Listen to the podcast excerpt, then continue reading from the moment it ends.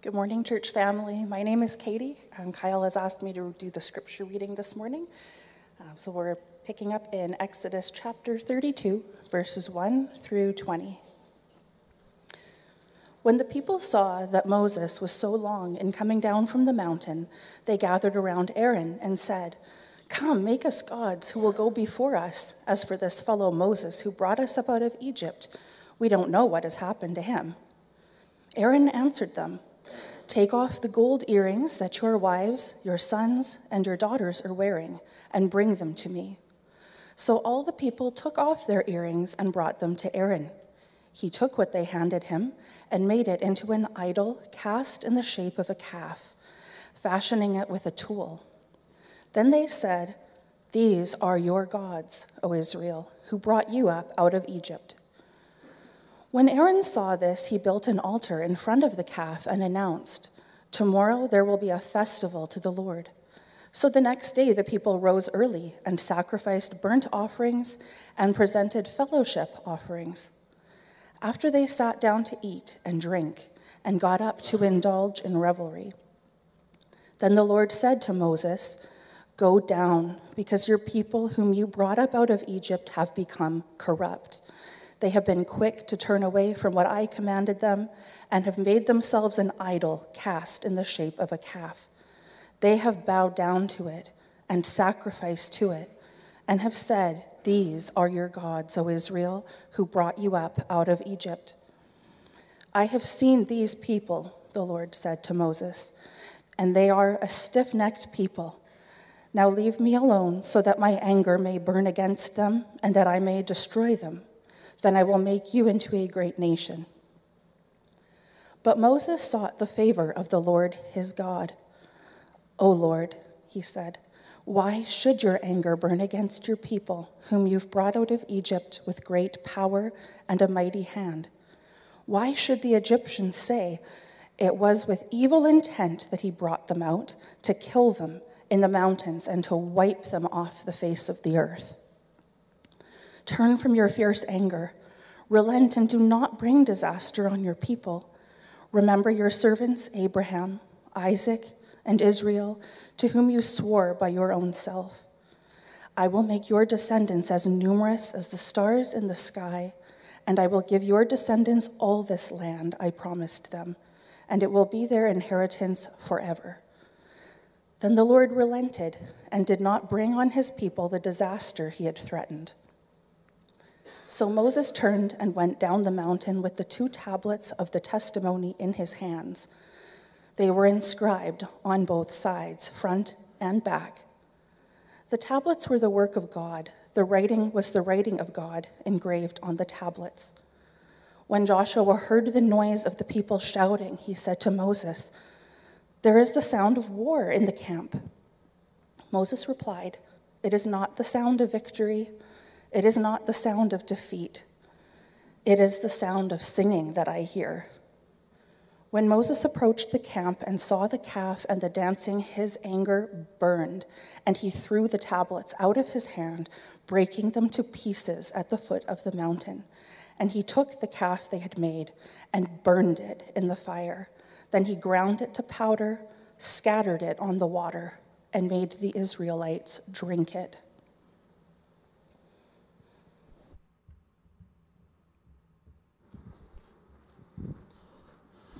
Thanks, Katie. This is an interesting story in the Bible, and we'll get to some of the, the details of it. But I want us to consider and put ourselves in the mindset that the Israelites might have been in at the beginning. I mean, have you ever found yourself feeling like God was nowhere to be found? Perhaps you've had an experience where you've been really close to God, and then you suddenly sort of feel at a distance from Him. Maybe you reached out to God for an answer and you just felt like either God wasn't giving you the answer that you wanted, or maybe you found yourself just waiting and waiting and waiting and waiting on the Lord. What was your response in that situation? What has your response been when you haven't felt proximity to God or felt like He's been there in the moments where you were expecting Him? To be close to you.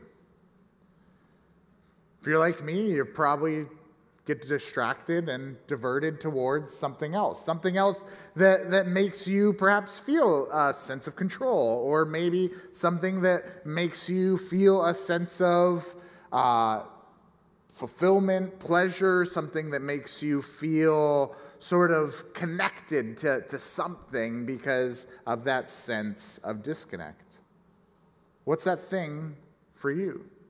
What's that thing that you find yourself continuously running to when you find yourself lonely or bored or out of control or just missing God? Well, that's your golden calf. The story of the golden calf is the story of the people of God feeling disconnected from Him, and so they chose to build something that would fulfill their need. They, they, they chose something that would give them comfort and a sense of proximity to something that they know and can control. Each of us has at least one calf. Some of us have whole farms worth.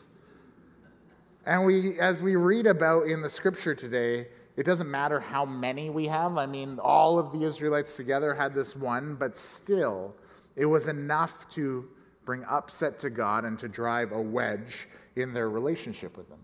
You see, when Moses didn't come down the mountain fast enough, I mean, 40 days and 40 nights have passed, it's been more than a month, the people got confused and scared and bored. And so, what did they do? They built their unholy cow that they would worship. Now, if you're like me, you probably sit there and wonder, why a cow? I mean, the Israelites could have chosen to, to make anything, to fashion any sort of image in which they could have worshiped God or gods, and they chose a cow. I mean, cows are kind of cute, I guess. Cows serve a purpose. Uh, cows are around, so you can see them to sort of be amused, but, but really, why a cow? Well, it's likely that they chose a cow because of the situation they had just come out of. In Egypt, there was a number of gods or bovine represented deities. There was their god Hathor, who re- was represented by the head of a cow. There was Isis, the queen of the Egyptian gods, who had horns upon her head. There was another servant to the gods who was known to be covered in his skin of gold and often come represented as a cow. Commentator John Mackay points this out. He says images of calves and bulls were associated with the strength and power of the deity. And the idols, as well as certain live animals, came to be regarded as embodiments of the God. So here too, the Israelites are asking for a representation of a God or of the God.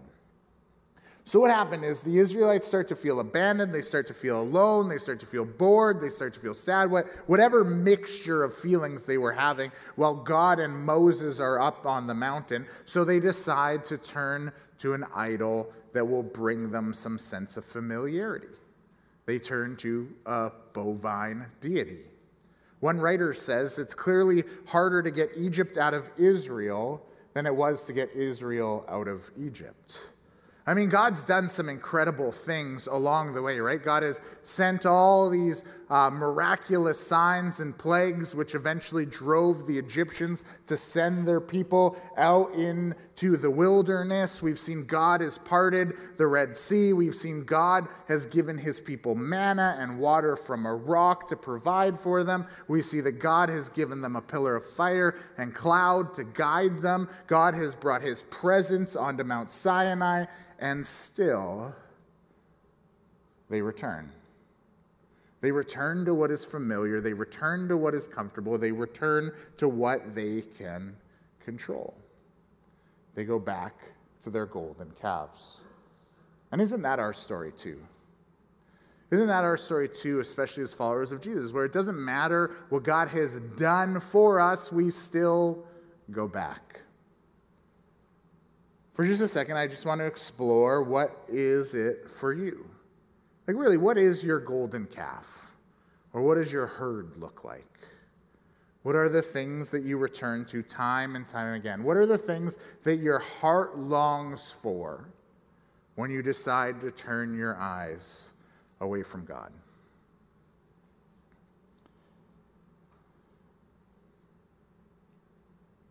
You know, there could be a whole bunch of different things. There could be a lot of different things because of the way we sort of have grown up in the culture that we're in. Yours might be different than these, but let me give you a list of some. Perhaps it's materialism. It doesn't matter if you're rich or if you're poor, our society has taught us to value stuff.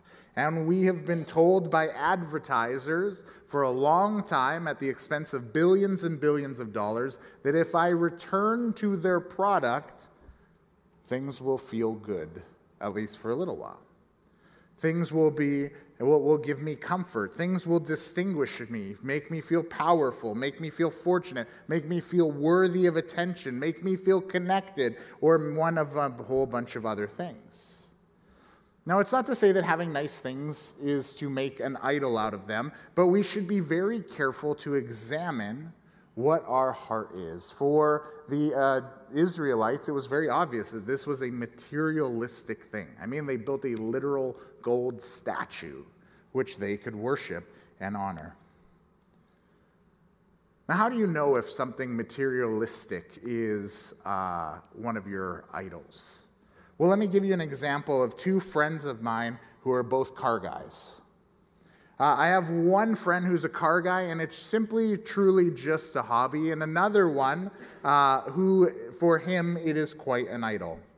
The idle guy keeps his car pristine at all times. He won't let you ride in his car if you are wet or you're dirty, including his own children. He makes his wife go pick them up in a separate car. There's no eating in his car, no drinking in his car, anything, not even water. He spends more time, seemingly, uh, and more money and energy in making sure his car is pristine than it seems like he spends with his wife and kids or on any other sort of venture. For this guy, it's an idol. On the other hand, I have a friend whose truck looks perfect. He always keeps it clean, he's always working on it, and it looks good. But at the same time, what I've noticed with him is that he is willing to drive his truck long distances to pull someone's car off the side of the road. He's willing to drive you if you're wet or dirty or stranded, and he'll haul anything he can in his truck to serve. Right? We can see that there's a difference in the way we th- treat things. And so it should encourage us to ask the question Are there things that might have become an idol? Now, sometimes it's things, but sometimes it's simply our own pleasures. Now, again, it's not that enjoying things is bad, but oftentimes if we put ourselves above everything else, all of our priorities get out of whack. Really ask yourself the question Do I spend the majority of my efforts in satisfying myself. For some of us, it means treating ourselves and making sure we're always pampered. For others, it's thrill seeking. For others, it's seeking physical, sexual, emotional, or mental pleasures above everything else. That's what our mind goes to when we have an opportunity to wander. That's where our dollars are spent, that's how our time is used our materials, or yourself, perhaps your idols.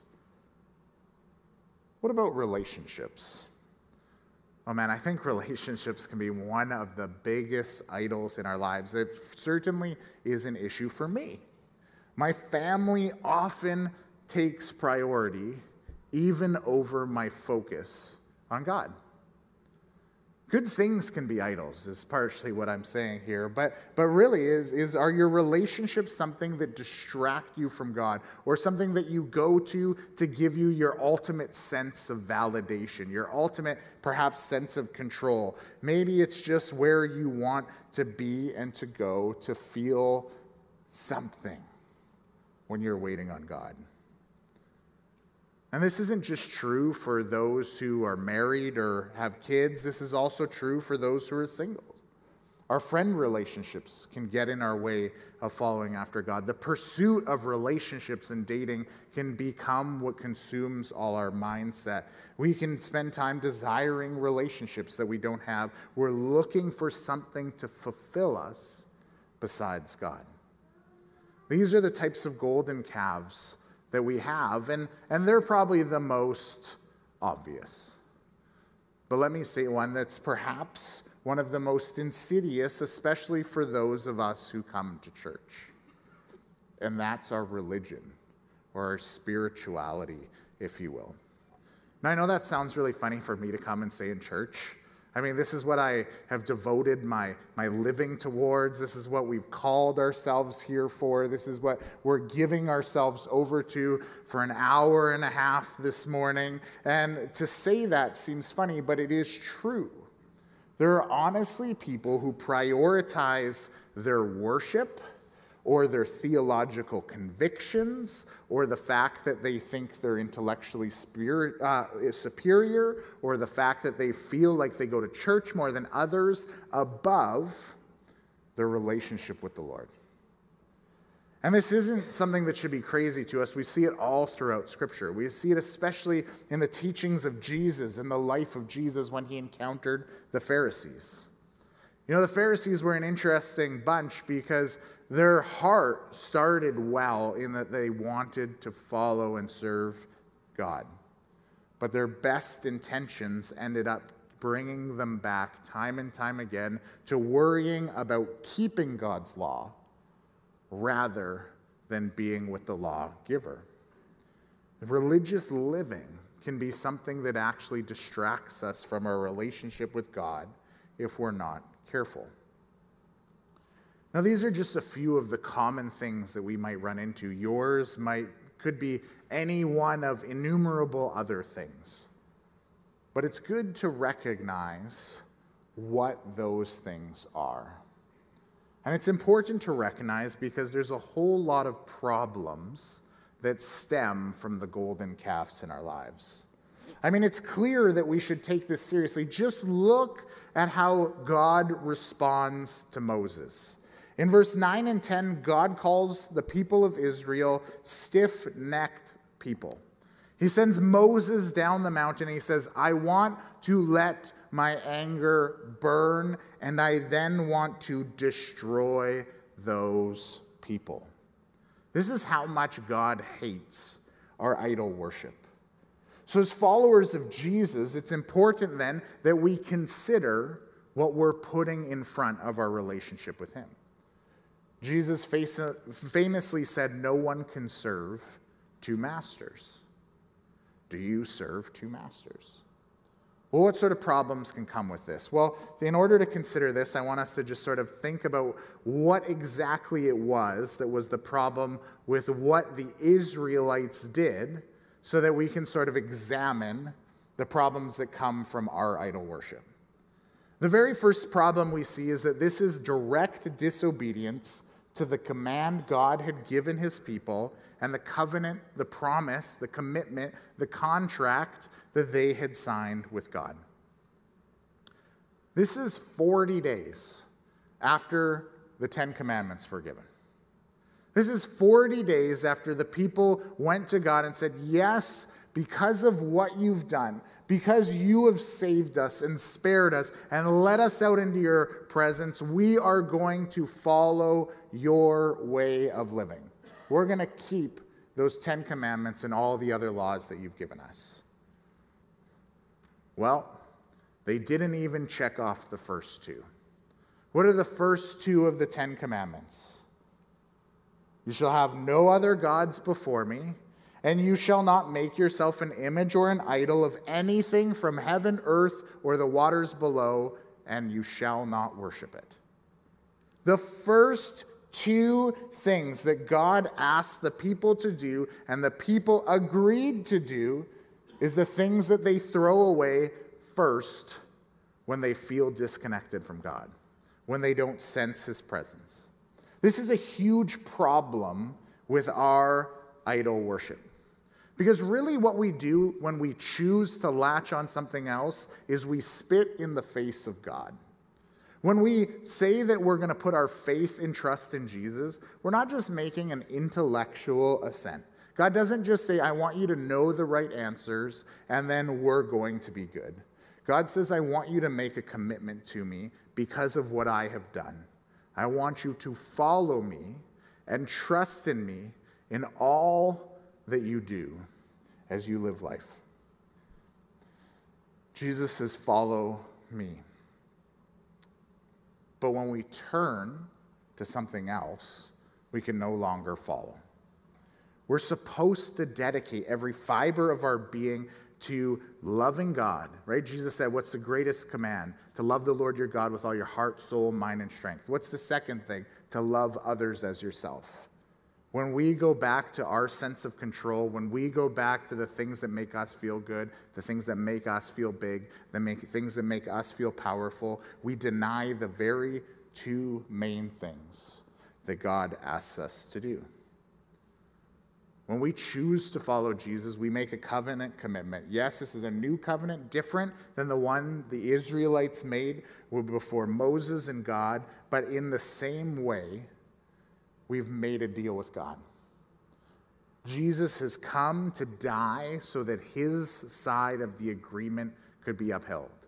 He literally laid down his life so that we could be delivered from our slavery to sin, in our case, or in the Israelites' case, their slavery to the Egyptians, so that we could be in relationship. And when we look at God and we say, you know what? That's not quite enough, good enough for me in this moment. I'm going to go to this other thing. We mock everything that he's done. He wiped away our debt, and we turn to something else to start building it up again. Now, sure, this might not be something that's always intentional, but there is times where it's a very deliberate choice. Sometimes, if we're honest, if I'm honest, I like to turn to those other things because they don't really demand anything of me. They don't really infringe upon what I like and how I want to live. Sometimes God feels like he's attacking me. He's not. He's not. I know that. But I feel that way by the things he calls me to do, or by the fact that he asks me to wait when I want an answer now. And I get sick of that. So what do I do? I build or look to something else that I can control. Theologian R.C. Sproul gives us sort of this indication of how this is similar with the cow. He says, The cow gave no law and demanded no obedience. It had no wrath or justice or holiness to be feared. It was deaf, dumb, and impotent. But at least it could not intrude on their fun and call them to judgment. This was a religion designed by men, practiced by men, and ultimately useless for men. You know, I think it's really interesting. I don't know exactly what was in Moses' mind, but I, I, love this part, right? He comes down the mountain, he sees what they've done, he throws down the tablets, and then what does he do? He goes, I'm going to make you pay for this and he takes that golden calf and he breaks it down and he crushes it into powder and he scatters it up on the water and then he makes the people drink it up. Why did he do that? Well, I agree with Nancy Ortberg, who once said, The reason I think he did that is so that people would realize that it satisfies no thirst. The reality is, the things we chase after, if we're really honest, is that they won't quench the thirst. That sense of waiting will keep on going, that sense of disconnect will keep on growing, and our desires will be left ultimately unfulfilled. This is a problem for us. Do we want to keep growing in our sense of disconnection? Not because we ever were disconnected. This is the irony of what the Israelites did, right? The irony of what happened with the Israelites is that God was very present with them. There was a pillar of fire and cloud. God was visibly present up on the mountain. God was providing them supernatural food, the manna that they would eat every single day. And they went and said, God, where are you? this is the same thing that's true for us today. The other problem with our idol worship and with what we see with the Israelites is that it's a misuse of what God has intended for his plans. When we worship our things or ourselves or the things we can control, we're misusing the things that God has given us for his plans. I'd never really thought about this until I was reading one commentator this week. Uh, but did you notice that these people who were once in absolute poverty as slaves had a bunch of gold? That's really interesting to me. They're slaves, they're impoverished, they have nothing. They're literally just walking around with bits of leather in Egypt upon them, so much so that they have no shade, that they're dying off in hordes and masses. Yet somehow, when they're out here in the wilderness, they got gold. Well, one of the incredible things that we have come to understand is that what God did when He sent out these people who had been impoverished in slavery is He somehow equipped them to have gold. It's likely, based on the customs of the day, that when a, uh, a, slave goes free, that their masters are to give them what they need to go and live, that God had arranged this. That God had arranged for the Egyptians to give the people of Israel what they needed to go and worship. That's what God had originally called them to. He said, Pharaoh, I want you to let you, my people go out into the wilderness to worship me. Give them what they need and let my people go. So the Egyptians have provided the Israelites with what they need to worship. Remember what God calls them to. He calls them to, as we saw last week, to build a tabernacle. And in that tabernacle, there's a whole bunch of things. And those things are to be fashioned out of gold. God's given these people the craftsmanship and tools they need and the resources that they should have in order to have proper worship. And what do they do? They take those things that were meant to worship God and they use them to worship themselves. That's what we do in our culture with our idols. We take the very things that God has given us our time, our talents, our resources, and we fashion them into something that we control, rather than devoting them to the worship of God and the expansion of His kingdom. That leads me to ask myself a very important question What am I doing with what God has given me? Fourth, fourth thing that is a problem is this becomes very dangerous. Have you noticed what happens after they build this calf that goes up on some sort of pedestal? We, we see that, that uh, Aaron comes up and he says, You know what I'm going to do? I'm going to build an altar to the Lord right in front of it. So there's going to be sort of this like two tiered system of worship. And then after we do this, what we're going to do is we're going to sort of mix in some of what uh, God called us to do. We're going to have a festival and a feast, and we're going to make offerings. But then, while we do that, we're also going to get involved in some revelry. Spoiler alert, that word revelry doesn't mean what we think it means. It means a quite uh, there's children here, so I'll be careful. Uh, there, it means this quite inappropriate thing that happens between men and women, and in this case, it's en masse in large group. That dancing is sort of the horizontal polka, if you will. This is what the people do. They take some of what God wants and some of what this pagan worship that they have seen in Egypt did. They take some things that are holy and pure and they take other things that are debased and disgusting and they mix them all together. They take a little bit of truth and a little bit of falsehood. They take a little bit of what God wants, a little bit of what they want, and they throw it in a pot and they mix it about. That's dangerous. That is incredibly dangerous. Why? Because when we mix truth with a lie, when we mix right faith and worship with things that are not from God, things begin to get muddy. things to begin to spiral out of control. The Apostle Paul makes this very clear in Romans chapter 1. He says, People begin to exchange truth for lies. And the more lies they mix in, the more truth gets muddied, and things will start to head in the wrong direction.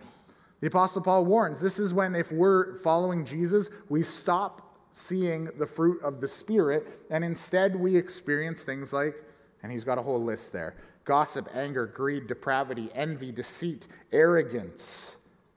And as those things come in, out goes love, mercy, truth. When we come to this place where we begin to worship idols, one of the things that is very easy for us to do is to justify them or figure out how we can bring them in to be part of our worship. But as we do that, what happens? Our focus is divided. No longer are we just worshiping the Lord, we're also worshiping something else. No longer are we very clear on the way we should live because now we're torn into which thing am I going to serve today? If you're like me, you find yourself in this all the time. I often identify with the Apostle Paul, who said, I keep finding myself doing the things that I'm not supposed to do, and I'm not doing the things I'm supposed to do. And this is because this has become the way that I live. And it's confusing. But the good news is, Scripture provides us ways out paths forward. Jesus illuminates the path if we would pay attention. The Holy Spirit speaks the truth through God's word.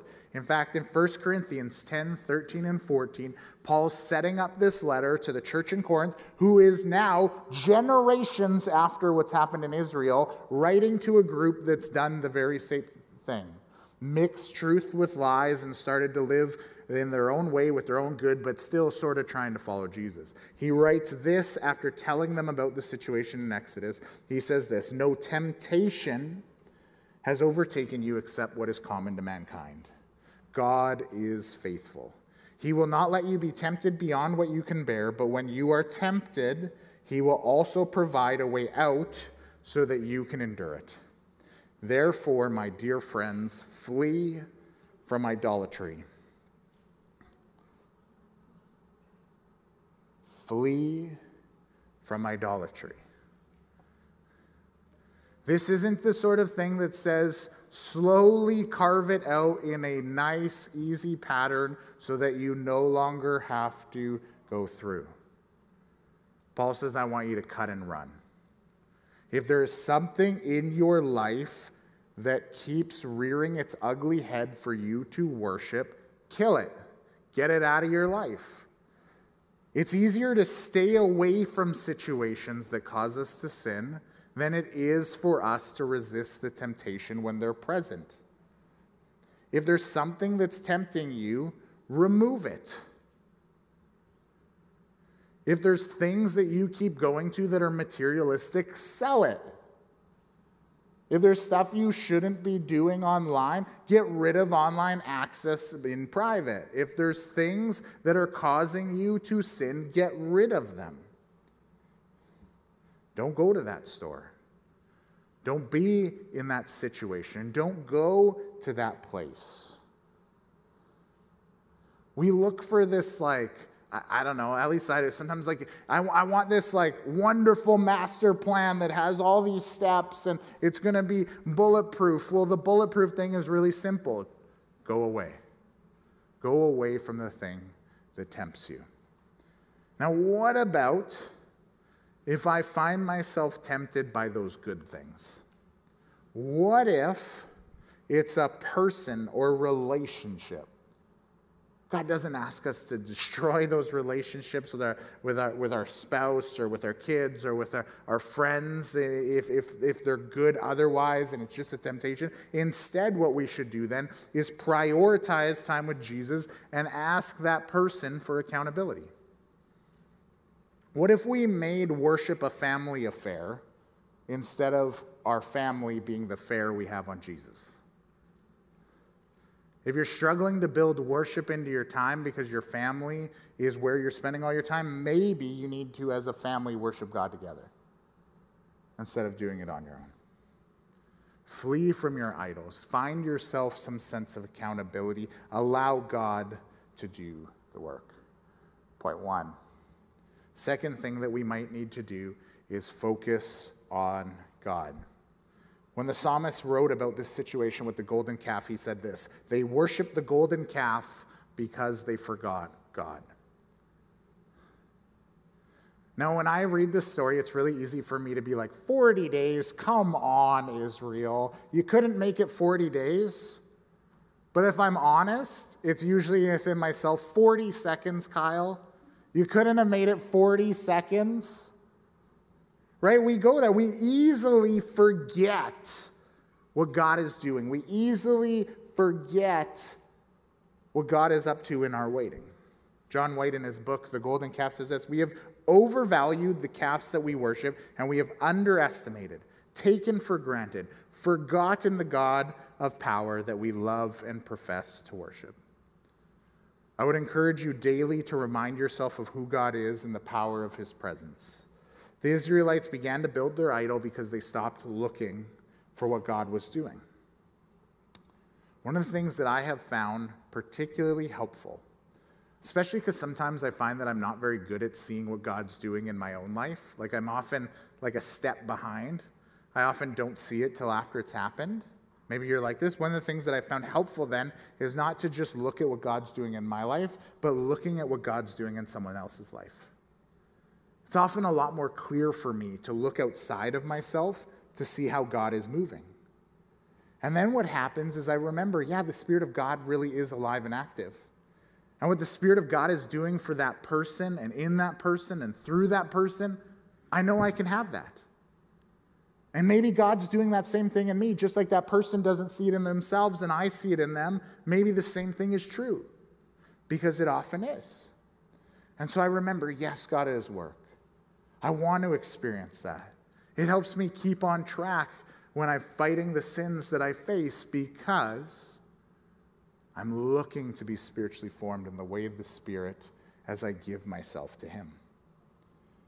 Remind yourself of how empty your idols are and remind yourself that God satisfied.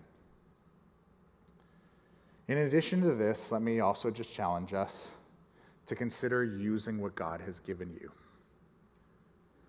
One of the best ways to make sure you're not misusing the time, the resources, the talents that God has given you is to actively use them to serve His purposes, to actively use it to better other people, to help other people follow the Lord, to be invested in what God is doing outside of yourself. What if instead of being materialistic with our, our money, our vehicles, our homes, we use them to benefit other people. We gave towards the causes of Christ. We used our vehicle to go help somebody out who's in need, even if we like to keep our truck looking nice and clean. What if we opened up our home to those people who felt disconnected and like they had no place to go and they could come in and visit with people and share the conversation and community around Jesus? What if we use those amazing talents that are so diversified in this church to each aptly apply them towards something that would be good outside of ourselves? Well, then I think we would find ourselves a lot less wanting of what we could do and a lot more excited to pour into what God is doing. What if instead of seeking ourselves as the focus or those things that we keep going back to, we continue look towards the Lord and take active steps, fleeing from temptation, finding accountability in community, and using the gifts we have? I think that would reduce a whole lot of our idol worship. The question is are we willing? Are we willing to keep our eyes focused on God? Even when we're sick of following him or waiting on him? Are we willing to honor the sacrifice of Jesus by being like him and sacrificing ourselves? I want to take just a couple minutes here, and I just want us to take a time to worship God by being silent. One of the things that builds idol worship in our lives is the busyness and our constant need to have our attention on something else. This is something that's really hard for me. So, really, really hard for me to just stop and be silent. But the thing is, the Lord says, I speak in a small voice. In the stillness, I am there. So, we're going to just take a moment, and I want you to just have an opportunity in the silence to ask yourself, if you already haven't asked yourself, what is my golden cow? And then take time to consider what God has done for you. And then perhaps, what can I do to flee from that temptation? To build my worship of God up over my worship of other things. Feel free to write it down, think it out, draw it on your the back of a bulletin or whatever that's in front of you. Take time to really quietly sit and reflect. Then after a moment or two I'll pray and we'll worship through singing together in a song of response. Holy Spirit, I thank you that you are present to speak to us through your word. When we're silent in reflection on you and Lord God, I'm sure that it's those of us who are, are attuned to that and we're hearing you. And Lord God, we thank you for that. Would you speak clearly and loudly so we can more move forward in, in the ways of you? But Lord God, I recognize there's probably also people who are sitting here waiting, waiting on you. And Lord God, I just pray that in some way you would bring them comfort, you'd bring them peace and focus, because God, we know you don't always answer right in the moment we want you to answer but you wait for the perfect time. And we know that it is good when we hear from you. So, God, I just pray as people wait, they would recognize that it is. It's not a failure of you, it's not a failure on them. But they need to continue to come back to you. And God, for all of us, Lord, we thank you that we can come, come to you time and time again because of what you've done on the cross. Jesus, we thank you for your sacrifice. God, I can't believe it. I can't believe how, how good you are, despite how awful we are.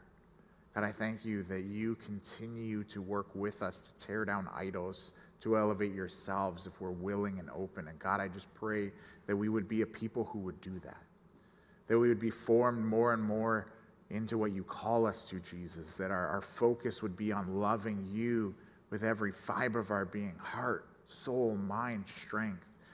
And that it would be focused on loving others as we love ourselves instead of always focusing on loving ourselves. Lord God, we know that we are incapable of doing us on this on our own, but we thank you that because of what you have done, we are able.